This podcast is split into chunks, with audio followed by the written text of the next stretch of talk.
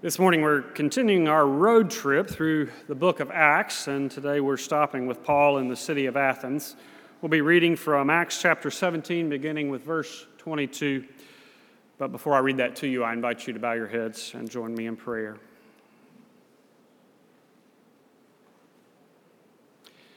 Gracious and loving God, we come to you now with open hearts, hopeful to hear your word.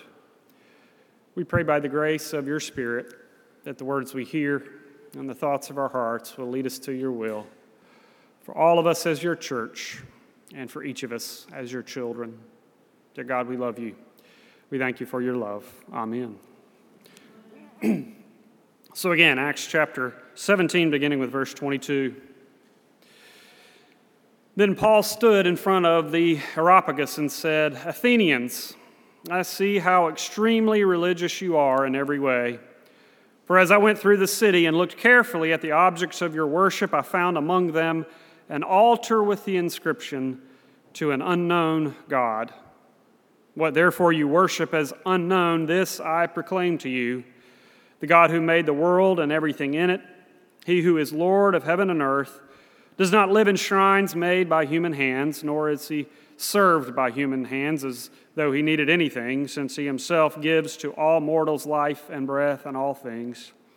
From one ancestor he made all nations to inhabit the whole earth, and he allotted the times of their existence and the boundaries of the places where they would live, so that they would search for God and perhaps grope for him and find him, though indeed he is not far from each one of us. For in him we live and we move and we have our being as even some of your own poets have said, for we too are his offspring. Since we are God's offspring, we ought not to think that the deity is like gold or silver or stone, an image formed by the art and imagination of mortals. While God has overlooked the times of human ignorance, now God commands all people everywhere to repent, because God has fixed a day on which he will have the world judged in righteousness by a man whom he has appointed. And of this he has given assurance to all by raising him from the dead. When they heard of the resurrection of the dead, some scoffed, but others said, We will hear you again about this. At that point, Paul left them. But some of them joined and became believers, including Dionysius, the Areopagite, and a woman named Damaris, and others with them. This is the word of the Lord. Thanks be to God.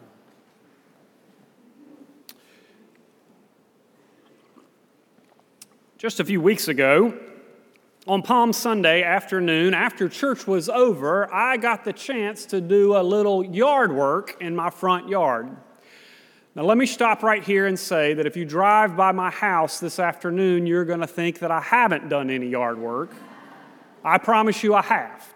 Take my word for it. I was out in the front yard cutting some of the azaleas, and I was uh, cleaning out some of the gutters. And while I was out there cleaning, a group of students came walking through my neighborhood. They were actually from a youth group of another church here in town. They came up to me and asked me if they could invite me to their Easter worship service. I stopped and said, That's very nice of you. They didn't ask if I went to church, they didn't ask if I was a minister. They just invited me to worship on Easter. I thought that was very nice. Then they asked me if they could share their faith with me. Now, let me tell you, I don't need much of an excuse to pause my yard work, any excuse at all. I have, and so I said, I will give you as much time as you like. So, for a few moments, these students pulled out a little book and showed me their understanding of sin and our need for God, our need for salvation, and our need for Jesus Christ. And then, after those few moments, they prayed for me, and then they kept walking down the road heading to my neighbor's house next door.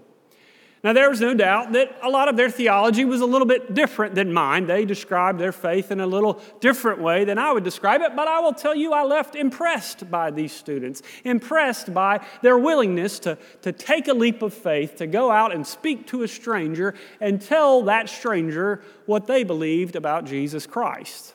I was impressed by this because probably when I was their age, I would not have had the courage to go up to a complete stranger and share my faith with them, to evangelize, as it were, which means simply share the good news. In fact, I don't know many Presbyterians uh, sidewise that would describe themselves as evangelists. That word has lots of different connotations for us that we, as Presbyterians, prim and proper, who come from this heritage of Scottish reservedness, we don't like to think of ourselves as evangelists in the same way that we see those people on TV. In fact, many of us are not comfortable with that. In fact, we like to share our faith in the friendly confines of a Sunday school class or share our faith with close personal relationships, which I think are all well and good things to do. To trust that the Holy Spirit is speaking even when we are not.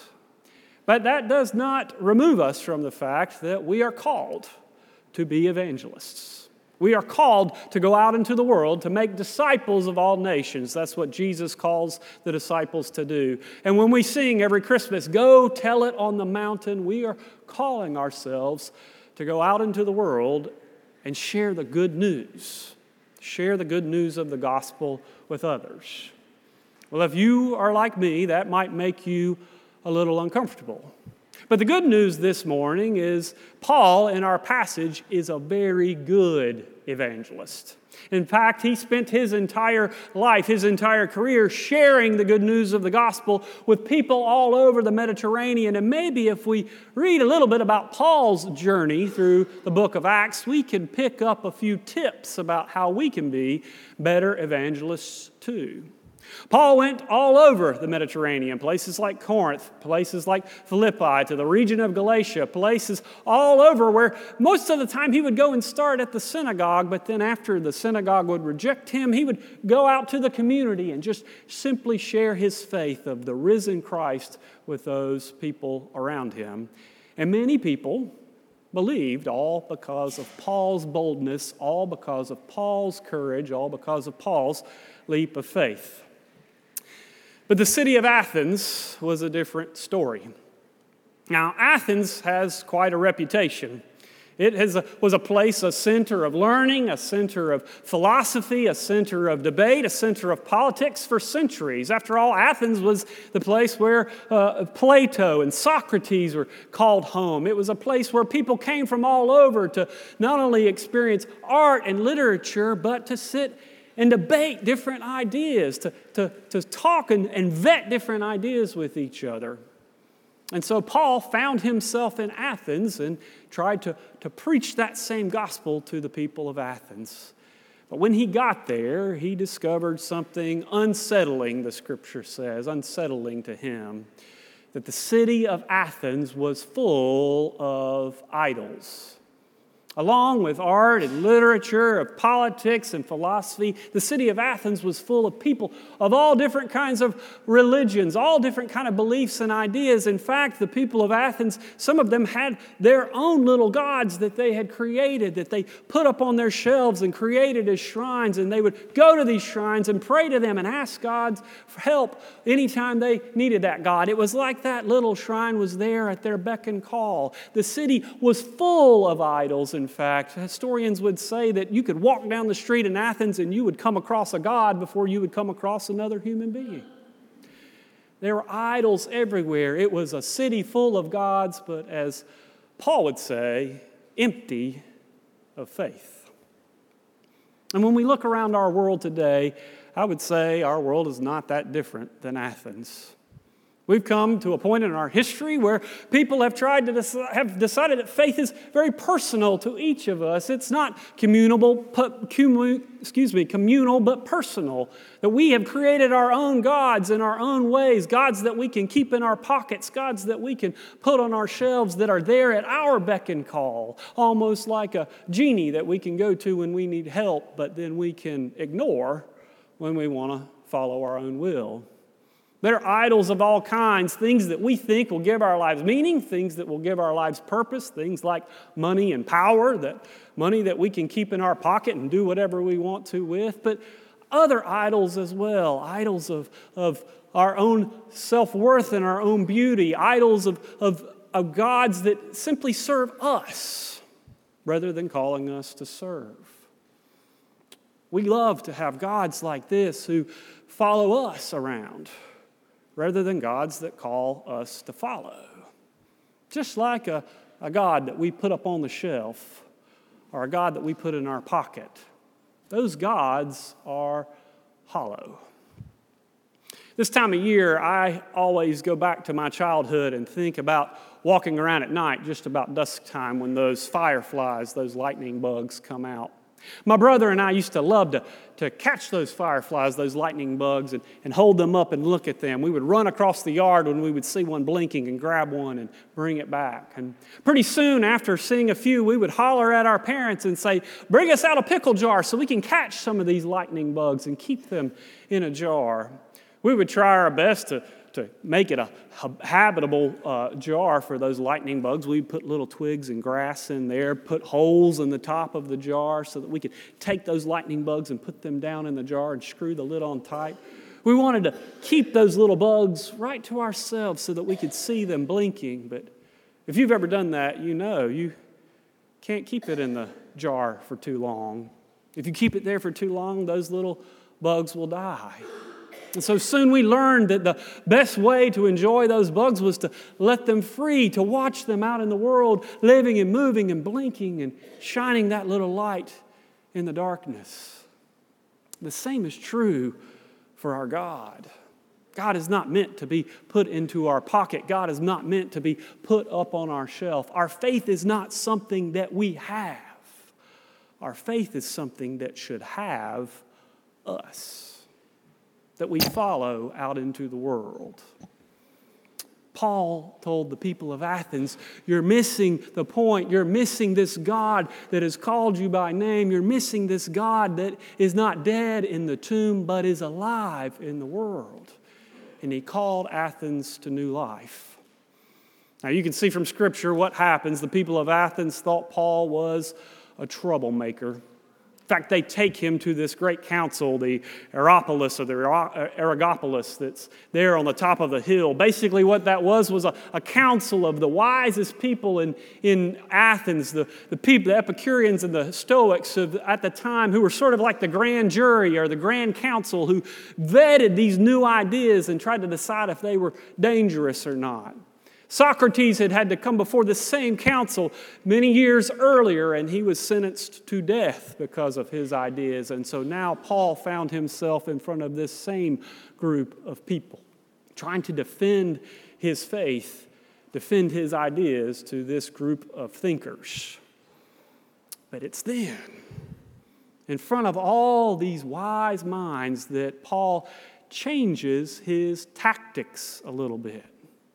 Instead of pulling out a cross and showing them his ideas of Jesus, instead of quoting scripture to them, scripture that they may not have even heard of, he looks at them with new eyes. He sees all of those idols and doesn't think of their sinfulness, but he thinks of something deeper. He sees the yearning of the people of Athens, the yearning for something more. We all have that yearning in our lives for something more, for something greater. That yearning to find meaning, that yearning to find purpose, that yearning to find hope, that yearning to find help, that yearning to find direction, that yearning to find out that we matter after all. He told those Athenians that all these idols are just signs that you are yearning and searching for something greater. All of us have that yearning, even us today. Years ago, my good friend Ed Anderson shared a story from his childhood about that yearning in his own life. He and his friends who grew up long before television sets, long before telephones, or at least cell phones, he and his friends would entertain themselves by, by creating little plays in their own backyard and inviting their neighbors to the plays. They would come and spend time together as children, coming up with scripts and building sets and coming up with costumes. And, and then they would put these plays on for all the people in their neighborhood. It was a fun, enjoyable thing for them, but some of the people in the neighborhood loved it, but there were a few people that thought it was annoying.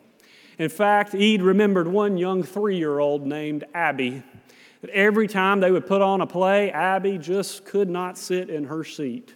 She would squirm around and look at other things. She would throw rocks in the street. She would take some of the materials they had used to build the sets and color and draw on her own. It's almost so distracting for the, the actors themselves.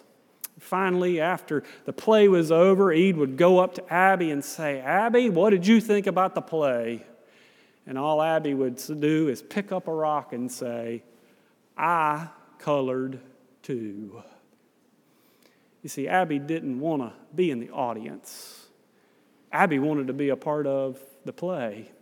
She wanted people to know that she mattered, that she was a part of the story, that she was not just a bystander, but that this world and this life that she lived in, she had people who knew that she was loved and valued, that she mattered. All of us have that deep yearning within us to know that we matter to someone greater than ourselves, that know that we matter, sure, to our friends and to our family, that know that this life that we live, that it has meaning and value and purpose. And then Paul does something incredible here. He doesn't point back to the God that he has in his pocket, like some proprietary evangelist who is saying, I have something that you don't have. No, instead, he points to the God who is already there. He points to that shrine over there that says, the unknown God. He says, That's the God that has called you by name. That's the God that matters. It's not the God you can put in your pocket, it's not the God you can put on your shelf. It's the God that is loose in the world, the God that you don't, can't combine and can't put in a jar. It's not the God that you can keep and, and put in your pocket and call on when you want to. It's the God that calls on you daily, calling you by name, leading you, guiding you in this world. It's that God that's been here every single day even though you did not know that God by name. That's a different kind of evangelism. Rather than taking God out into a world where God is absent, it's going out into the world and pointing out the God who's already at work, the God who's already out there feeding hungry people, the God who's already out there healing those people who are sick, the God who is already out there showing compassion to those people in need, the God that is already at work. That's what evangelism is. It's not taking something to people that they've never seen before, it's pointing to the God who has been with them the whole time. I'll give you a little example of that. The great Christian author Rob Bell once told a story in one of his books about performing a, a, wedding ceremony for two friends of his. They were doing some premarital counseling and talking about what they wanted in the service. And in the middle of this premarital counseling, they said something along the lines of Now, Rob, when you're doing the sermon, don't talk about God during the sermon. This happens actually a lot to us preachers when we're doing weddings and funerals. Don't talk too much about God. We might make people uncomfortable. But instead of being judgmental, Rob was curious. He looked back at them and said, Well, tell me something. We're having this wonderful service outside in nature. Tell me why you want to do it out there. And after talking with them and understanding a little bit more about their understanding of the world, they said it's out here in nature where we recognize that there's something something that's holding all of this together. And Rob paused and said, Do you think that something that's holding this world together is that something that also called you two together? To be faithful to each other. And they realized maybe, just maybe, there was something. Something unknown that they can't put their finger on, something unknown that they can't put in their pocket, something unknown that they can't put on the shelf, but something that has always been there, something that will always be there, something that they couldn't grasp in their hands, but something that had a hold on them. That's evangelism. Pointing to the God around us that has been with us since the beginning of time and will be with us long after we're gone. That's evangelism pointing to the God who within whom we live and we move and have our being. The God who we live and move and have our meaning. Can you do that? Can you go out into the world and point to the God who is already there? Can you point to the God that is active every single day? If you do that, you will share with people in the world a greater truth than they can find in their pocket. If you do that, you might just be an evangelist after all. Thanks be to God. Amen.